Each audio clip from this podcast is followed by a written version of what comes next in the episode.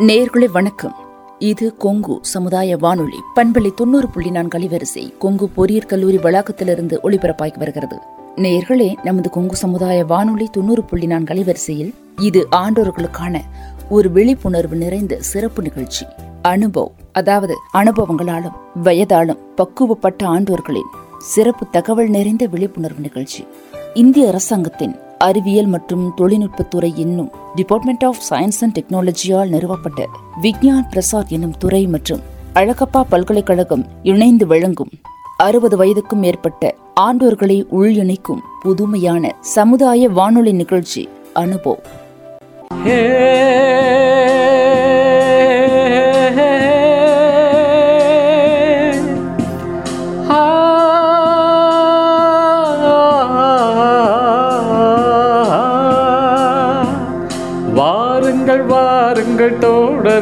எங்கள் முதிய தலைமுறையின் புதிய இளைஞர்களே. வாருங்கள் வாருங்கள் தோழர்களே எங்கள் முதிய தலைமுறையின் புதிய இளைஞர்களே. நமக்கென ஒரு உலகம் நமக்கென ஒரு வாழ்க்கை வயது கூட வெறும் எந்தா? இங்கு வாழ்க்கையே ஜாலி வந்தா? வாருங்கள் வாருங்கள் தோழர்களே எங்கள் முதிய தலைமுறையின் முதிய இளைஞர்களே. இருபத்தி ஐந்தில் செய்தோம் புரட்சி. அறுபத்தி ஐந்தில் எதற்கு அயற்சி இருபத்தி ஐந்தில் செய்த புரட்சி. அறுபத்தி ஐந்தில் எதற்கு அயற்சி எழுச்சியோடு ஓடி வாங்க ஆடலாம் பாடலாம் நம் தனித்திறனை காட்டலாம். பாடல் பாடி மகிழ்ச்சியோடு தலையாட்டலாம்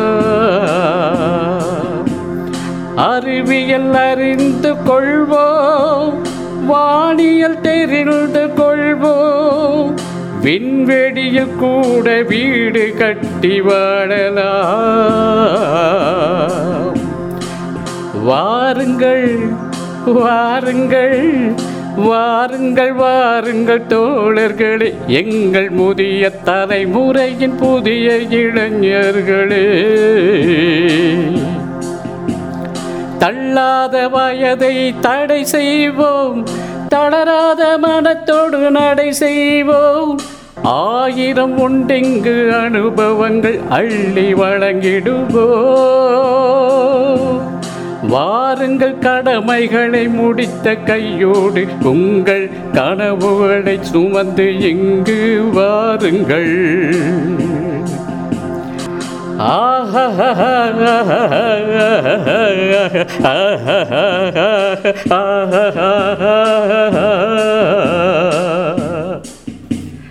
La la la la la la la la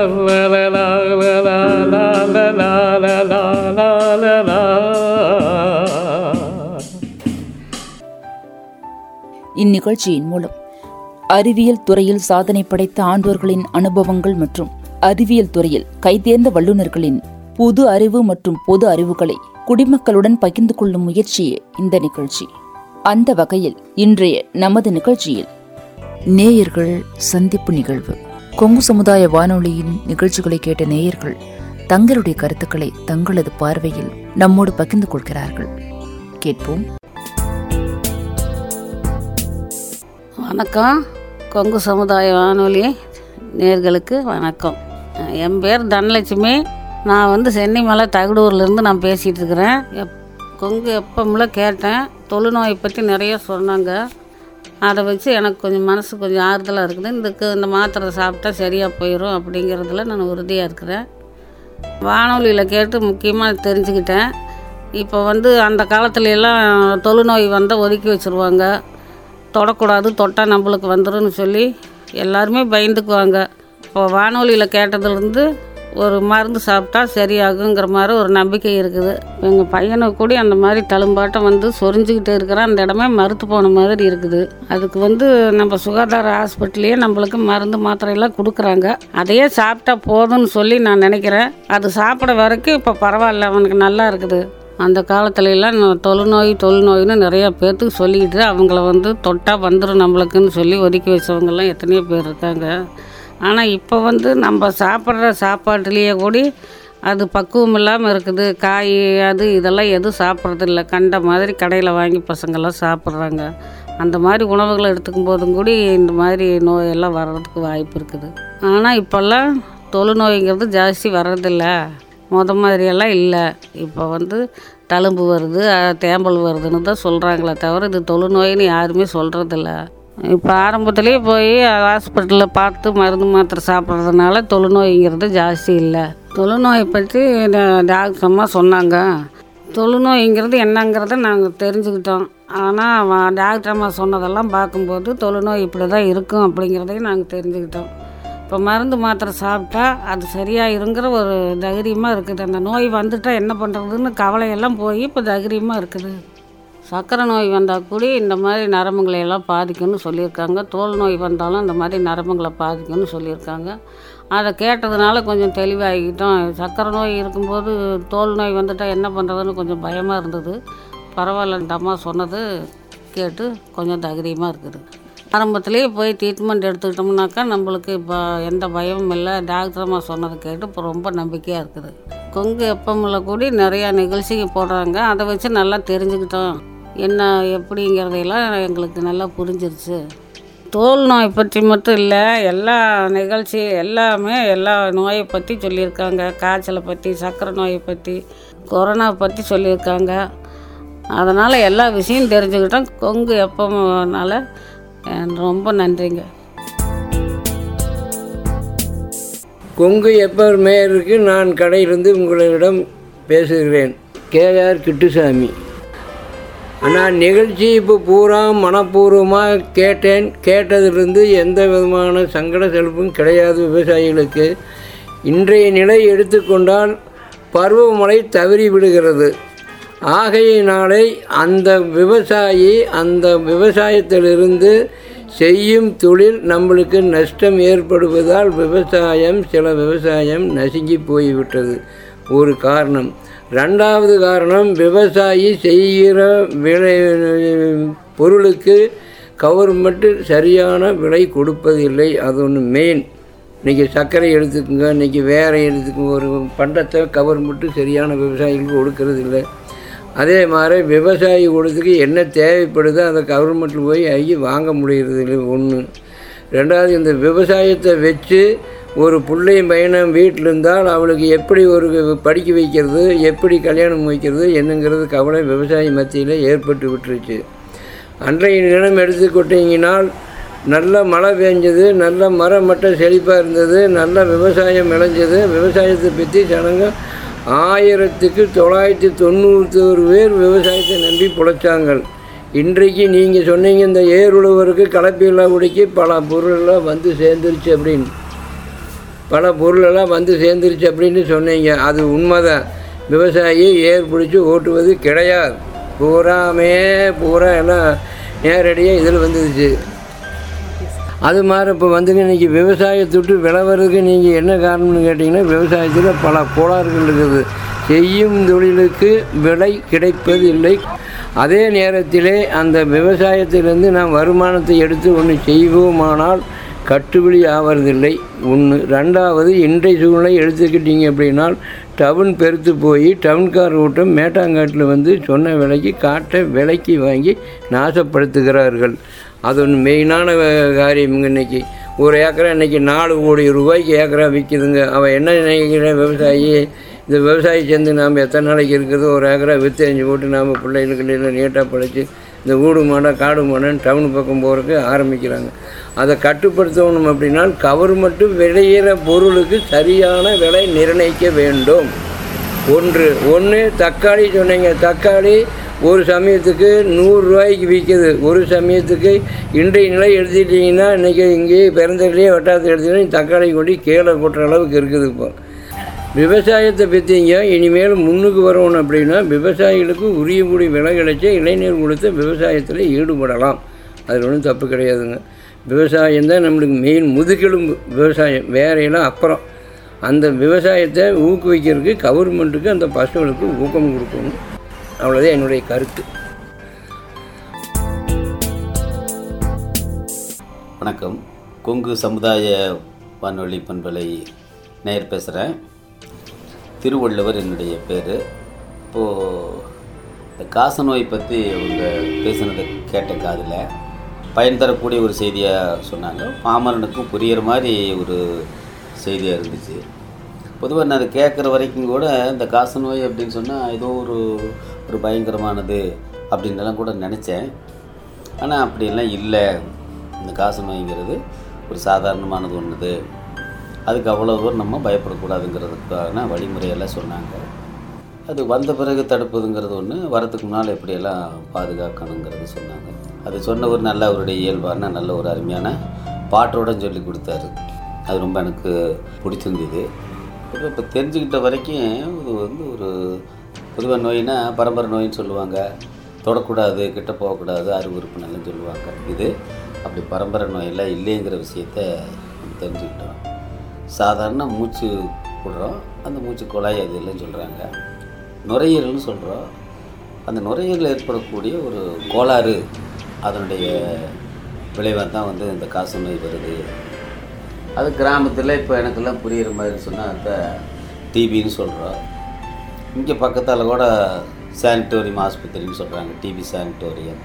அது இது சம்மந்தப்பட்டது பொய்யில் படுத்துக்கிறாங்க இந்த புகையில் போடுறவங்க இந்த பொதுவாக இந்த தம் அடிக்கிறவங்க சிகரெட்டு பீடி இந்த மாதிரியெல்லாம் பண்ணுறவங்களுக்கு அந்த நுரையீரல் ஏதோ கட்டிக்கு இந்த புகையெல்லாம் கட்டிக்கு நுரையீரல் இருக்கக்கூடிய அந்த ஓட்டையெல்லாம் அடைச்சிக்கு.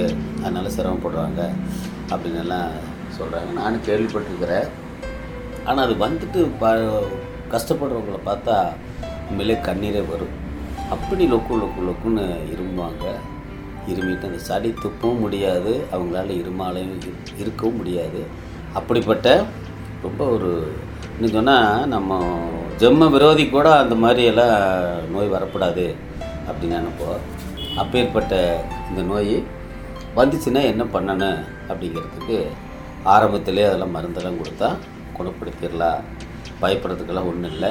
அப்பப்போ கொடுக்குற மருந்தை ஒழுங்காக சாப்பிட்டுக்கோணும் அதே நேரத்தில் எனக்கு சத்தான உணவு சாப்பிடணுடைய அவசியத்தை பற்றி சொன்னாங்க. அது எனக்கு ரொம்ப பிடிச்சிது ஏன்னா எல்லா நோக்காடுமே எதனால் வருதுன்னு சொன்னால் உடம்புல இருக்கக்கூடிய தெம்பு இல்லாதனால தான் வருதுன்னு சொல்லி இது அந்த காலத்து வைத்தியர் இந்த காலத்து வைத்தியர் வரைக்கும் தொடர்ந்து அவங்களும் கத்திக்கிட்டு தான் இருக்கிறாங்க.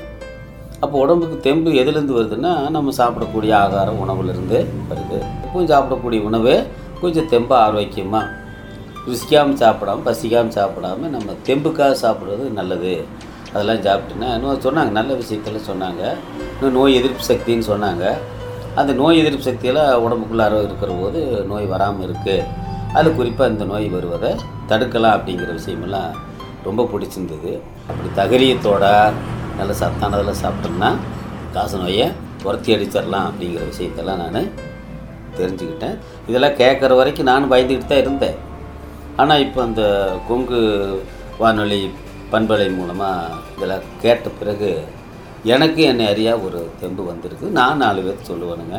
இந்த வாய்ப்பு கொடுத்த கொங்கு சமுதாய வானொலி பண்பலைக்கு என்னுடைய நன்றி தெரிவிச்சுக்கிறேனுங்க. கொங்கு எஃப்எம் நேயர்களுக்கு வணக்கம்ங்க. நான் வந்து செனிமலையிலேருந்து பூமதி பேசுகிறேன் நீங்கள் வந்து இந்த நிகழ்ச்சியை நாங்கள் விடாமல் நான் பார்த்துட்ருக்குறேன். நிறைய டாக்டர்ஸ் எல்லாம் வந்து பேசுகிறாங்க அது எங்களுக்கும் கேட்குறக்கு பயனுள்ளதாக இருக்குது. அதனால் இப்போ திடீர்னு புதுசாக ஏதாச்சும் ஒன்று சொல்லிட்டாங்க ஆப்ரேஷன் அப்படி இப்படின்னு சொன்னால் எங்களுக்கு ரொம்ப பயமாக இருக்குது. ஆனால் இப்போ மயக்க டாக்டர் வந்து பேசுனதில் கொஞ்சம் மனசுக்கு நிறைவாக இருக்குது. அவர் நிறையா விஷயங்களை பற்றி பேசினார். மயக்க டாக்டர் வந்துட்டு இந்த மாதிரி நல்ல முறைக்கு அமைஞ்சிட்டா நம்ம அதை பற்றி பயப்படணுங்கிறதே இல்லை. முந்தையெல்லாம் குழந்த பிறந்தா அந்த முதுகுத்தண்டில் மயக்கம் வர்றதுக்காக ஊசி போடுவாங்க. அது ஒரு சிலருக்கு நல்லா மயக்கம் வராது. ரொம்ப கஷ்டமாக இருக்கும். சீக்கிரமே அவங்களுக்கு என்ன பண்ணுறாங்கங்கிற நினைவெல்லாம் இருக்கும். அது பின்னாடி ரொம்ப கஷ்டமாக இருக்கும். இப்போல்லாம் ஆப்ரேஷன் சொன்னாவே எல்லாரும் பயந்துக்கிறாங்க. ஆனால் வந்துட்டு மயக்க மருந்து நல்ல முறைக்கு இருந்து எங்களுக்கு எந்த இதுவும் தெரியலனா பயமே இருக்காது. இப்போ என் பொண்ணுக்கெல்லாம் பண்ணுற போது ரொம்ப பயமாக இருந்துச்சு. ஆனால் எனக்கு அந்த மயக்க ஊசி போட்டு பண்ணும்போது அவங்க என்ன பண்ணுறாங்கங்கிறது தெரிஞ்சுது. நினைவெல்லாம் இருந்துச்சு அவங்க. என்னை பற்றி பேசுகிறதெல்லாம் புரிஞ்சுது எனக்கு. என்னடா இவங்களுக்கெல்லாம் ஆப்ரேஷன் பண்ணணுமா? அவங்களுக்கு நாற்பது நாள் கழித்து பண்ண சொன்னாங்க. ஆனால் இவங்களுக்கு அந்த நாள் இல்லை. இவங்களுக்கு தேவையே இல்லை. நாம் அதை அதை நம்மளுக்கு இப்படி பண்ண சொல்லி நான் சொல்லிட்டாங்க. நம்ம என்ன பண்ணுறது ஆனால் அதெல்லாம் கேட்குது ஆனால் நம்மளால் திரும்ப பேசத்தான் முடிய முடிய மாட்டேங்குது அந்த நேரத்தில். ஆனால் அதை நினச்சி என் பிள்ளைக்கு ஆப்ரேஷன் பண்ணும்போது நான் ரொம்ப பயந்துட்டு இருந்தேன். இப்போ அவளுக்கு ஆப்ரேஷன் பண்ணி ஒரு நாள் ஃபுல்லாக எந்த இதுவும் தெரியல. இருந்தாலும் அடுத்த நாள் கஷ்டமாக இருந்துச்சு. இப்போ டாக்டர் பேசுனதை வச்சு கொஞ்சம் நல்லா தெளிவாக இருக்குது. நாங்கள் அனுபவித்ததுக்கும் இப்போ டாக்டர் பேசுகிறதுக்கும் எங்களுக்கு இந்த நிகழ்ச்சி ரொம்ப பயனுள்ளதாக இருக்குது. முதுகுத்தண்டில் ஊசி போடுறது வந்து முந்தியெல்லாம் ரொம்ப பயமாக இருக்கும் யாருமே ஆப்ரேஷனாக எனக்கு வேண்டாம் அப்படின்னு சொல்லி சொல்லுவாங்க. என் மருமக பிரீத்தியே எனக்கு ஆப்ரேஷன்லாம் வேண்டாம் குழந்த பிறந்தா எனக்கு திரும்ப என்னால் எல்லா வேலையும் செய்ய முடியாது அப்படின்னு சொல்லி சொல்லிட்டாங்க. ஆனால் என் பிள்ளைக்கு ஒரு ஆப்ரேஷனுக்கு ரெண்டு ஆப்ரேஷன் மூணு ஆப்ரேஷன் பண்ணோம் எந்த பயமும் இல்லைன்னு சொல்லி என் மருமக ஏற்றுக்கவே இல்லை. ஆனால் இப்போ என் பொண்ணு வந்து எந்த பிரச்சனையும் இல்லை. நல்லா இருக்கிறாங்க. இப்போ வந்து மருத்துவமெல்லாம் ரொம்ப முன்னேறி இருக்குது. அதனால நாம் அதை பற்றி பயப்படணுங்கிறதே இல்லை. டாக்டர் தான் எல்லாம் விரிவாக சொன்னாங்கல்ல. அதுக்கே சொன்னதில் வச்சு எங்களுக்கு ரொம்ப அந்த கொஞ்சம் பயமெல்லாம் போயிடுச்சு எங்கள் மனசுக்கு கொஞ்சம் திருப்தியாக இருக்குது. என் பெயர் திருமலை. நான் சென்னிமலையிலிருந்து பேசுகிறேன். கொங்கு சமுதாய வானொலியில் விவசாயத்தை பற்றி ஒரு அருமையான நிகழ்ச்சியை ஒளிபரப்பியிருந்தார்கள். அது கேட்குறதுக்கு நல்லா தான் இருந்துச்சு. என்ன விவசாயத்தில் என்ன ஒரு பிரச்சனை அப்படின்னா உங்களுக்கு வேலையாட்கள் பற்றாக்குறை. எல்லா நகர்ப்புறத்தை தேடி வேலை தேடி போயிடுறாங்க. உடை கசங்காமல் உழைக்க வேண்டும் வியர்வை சிந்தாமல் உழைக்க வேண்டும் அதில் பொருள் ஈட்ட வேண்டும் தான் எல்லாம் நினைக்கிறாங்க. தோட்டத்தில் இறங்கி விவசாயம் செய்வதற்கு தயங்குகிறார்கள். உழைப்பு குறைந்து விட்டது காரணத்தால் விவசாய தொழிலாளர்களும் இன்றைக்கி இல்லாமல் போயிட்டாங்க. அதே மாதிரி விவசாயிகளும் அவர்கள் மகன்கள் எல்லாம் மகன்கள் வாரிசு பெண்கள் எல்லாமே வேறு வேறு வேலையில் தேடி வெளியூருக்கு போயிட்டதுனால இப்போ கொஞ்சம் பேர் வயதானவர்கள் இருக்கிறார்கள். அவர்களுக்கு பின்னிட்டு நிச்சயமாக விவசாயம் இப்பொழுதே இருபத்தி ஐந்து பர்சன்ட்டுக்கு மேலே பூமிகள் தரிசாக கிடக்கின்றன. அதாவது நீர்வளம் இருக்கும் பூமிகளே இருபத்தஞ்சு சதவீதத்துக்கு மேல் தரிசாக கிடக்கின்றன. அதுவும் இல்லாமல் நீர்வளம் மிகுந்த பகுதியில் பல ஆயிரக்கணக்கான ஏக்கர்களை மனையிடங்களாக பிரித்து விற்கிறாங்க. இதுக்கு வகைதொகை இல்லாமல் அனுமதி வழங்கப்படுவதால் விவசாய நிலங்களின் பரப்பளவு சுருங்கி வருகிறது. அதேபோல் பாசன பகுதியற்ற பலாயிரக்கணக்கான ஏக்கர் பூமிகள் உள்ளன. அதற்கு முறையான பாசன பகுதியை ஏற்படுத்தி கொடுக்கும் பட்சத்தில் அந்த ஏரியாவில் இருக்கக்கூடிய மக்கள் ஓரளவுக்கு விவசாயம் செல்ல வாய்ப்புள்ளதாக அமையும். அந்த மாதிரி அரசாங்கம் ஒரு டிஎம்சி திருப்பி விட்டால் கூட அந்த ஒரு டிஎம்சி தண்ணியும் தமிழ்நாட்டுக்குள்ளே தான் இறங்கும். ஏதாவது ஒரு பக்கம் விவசாயத்துக்கு பயன்படும் விவசாயம் செழிக்கும். விவசாயத்திற்கு வரக்கூடிய நபர்கள் எல்லாம் இப்போ அந்த நூறு நாள் வேலை திட்டத்தை கையில் எடுத்துக்கிட்டு எல்லாம் அங்கே போய் இருக்காங்க. ரெண்டாவது பார்த்திங்கன்னா வேலை இல்லை எனக்கு வேலை இல்லை என்று சொல்லக்கூடிய பலாயிரம் பேர் கிராமப்புறத்துலேயும் நகர்ப்புறத்துலேயும் இருக்காங்க. அவங்க என்ன சொல்கிறாங்கன்னா எனக்கு விவசாயம் தெரியாதுன்ட்டு. விவசாயம் வந்து எல்லாம் ஒரு பிஹெச்டி படிச்சுட்டு தான் விவசாயம் கற்றுக்கணுங்கிறது இல்லை. ரெண்டு நாளைக்கு வந்தால் மூணு நாளைக்கு வந்தால் ஒரு ஒரு விவசாயத்தில் ஒரு ஒரு பணிகளையும் கற்றுக்கொள்ளலாம் அது ஒன்றும் பெரிய தொழில்நுட்ப ரீதியிலான பிரச்சனைகள் இல்லை. அது உழைக்க தயாரில்லைங்கிறதா இது. இப்போ பார்த்தீங்கன்னா நகர்ப்புறத்தில் ஏதாவது ஒரு தொழில் நசிந்து விட்டது என்று தொலைக்காட்சியில் டிவிலெலாம் அந்த ரேடியோவிலாம் பேட்டி கொடுக்குறோம் பார்த்து எங்களுக்கு இந்த ஒரு தொழில் தான் தெரியும் வேறு எதுவுமே தெரியாதும்பாங்க. பக்கத்தில் அவங்க டவுன்ஷிப் ஒட்டியே அவங்க நகர்ப்புறத்தை ஒட்டியே பக்கத்தில் ஒரு ரெண்டு கிலோமீட்டர் மூணு கிலோமீட்டருக்குள்ள மாளாத விவசாய பூமிகள் உள்ளன. வேலை செய்வதற்கு ஏராளமான வேலைகள் உள்ளன. உங்களுக்கு வேலையே தெரியலனா கூட அந்த விவசாயிகளே கற்றுக் கொடுத்து விடுவார்கள். என்ன கொஞ்சம் வேலை தெரியலனா சம்பளத்தை கொஞ்சம் குறைச்சி கொடுப்பாங்க அவ்வளோதான் கொங்கு எஃப்எம் பொறுத்தளவுக்கு பல்வேறுபட்ட சமுதாய மக்கள் பல்வேறுபட்ட தொழில் நிறுவனங்கள் குறித்து ஒரு தொடர்ந்து ஒரு ஒளிபரப்பு செஞ்சுட்டு வராங்க. அதில் வந்து மக்களுக்கு அது ஒரு விழிப்புணர்வாக இருக்குது இந்த ஏ- இந்த பகுதி மக்களுக்கு அது ஒரு மிகப்பெரிய விழிப்புணர்வாக இருக்குது தொடர்ந்து அவர்கள் சேவை இருக்க வேண்டும் என்று கூறி வாய்ப்பளித்திருக்கேன். நன்றி கூறி விடுகிறேன்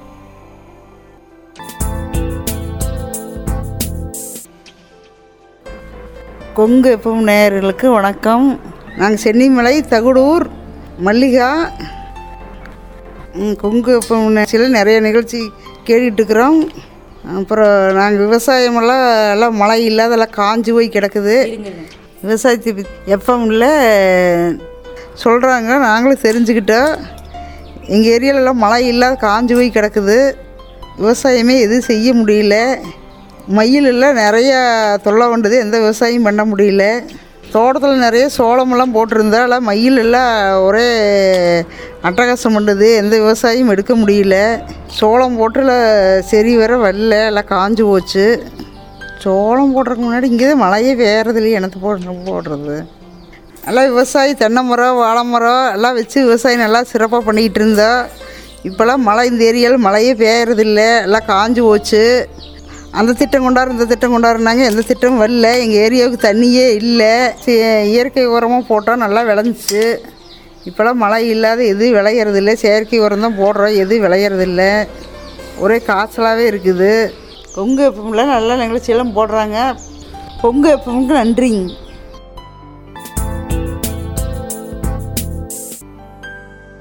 நேர்களை இதுவரை நீங்கள் இணைந்திருந்தீர்கள் கொங்கு சமுதாய வானொலி பண்பலை தொண்ணூறு புள்ளி நான்கு அலைவரிசையோடு. இது ஒரு விழிப்புணர்வு நிகழ்ச்சி. அதாவது கொங்கு சமுதாய வானொலி நேயர்கள் நிகழ்ச்சிகள் பற்றிய தங்களுடைய கருத்துக்களை அவர்களது பார்வையில் பகிர்ந்து கொள்ளும் ஒரு சிறப்பு விழிப்புணர்வு நிகழ்ச்சி.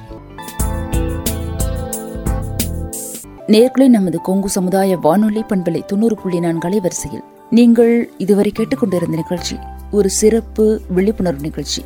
கொங்கு சமுதாய வானொலி தொண்ணூறு புள்ளி நான்கில் ஆண்டோர்களுக்கான ஆண்டோர்களின் சிறப்பு நிகழ்ச்சி அனுபவம். அதாவது இந்திய அரசாங்கத்தின் அறிவியல் மற்றும் தொழில்நுட்பத்துறை என்னும் டிபார்ட்மெண்ட் ஆஃப் சயின்ஸ் அண்ட் டெக்னாலஜியால் நிறுவப்பட்ட விக்ஞான் பிரசார் என்னும் துறை மற்றும் அழகப்பா பல்கலைக்கழகம் இணைந்து வழங்கும் அறுபது வயதுக்கும் மேற்பட்ட ஆண்டோர்களை உள்இணைக்கும் புதுமையான சமுதாய வானொலி நிகழ்ச்சி அனுபவம். இந்நிகழ்ச்சியின் மூலம் அறிவியல் துறையில் சாதனை படைத்த ஆண்டோர்களின் அனுபவங்கள் மற்றும் அறிவியல் துறையில் கைதேர்ந்த வல்லுநர்களின் புதிய தொழில்நுட்ப அறிவு மற்றும் பொது அறிவுகளை மூத்த குடிமக்களுடன் பகிர்ந்து கொள்ளும் முயற்சியே இந்த நிகழ்ச்சி. நிகழ்ச்சி ஆக்கம் ஊக்கம் மற்றும் வழிகாட்டல். டாக்டர் ஆர் ஸ்ரீதர் வடிவமைப்பு செயலாக்கம். அழகப்பா பல்கலைக்கழகத்தின் டி டாக்டர் ஆர் முருகன். நிகழ்ச்சி ஒருங்கிணைப்பு கொங்கு சமுதாய வானொலி நிலைய இயக்குனர் டாக்டர் எஸ் மகேஸ்வரன். தயாரிப்பு அறிவிப்பாளர் கவிதா சிவகுமார்.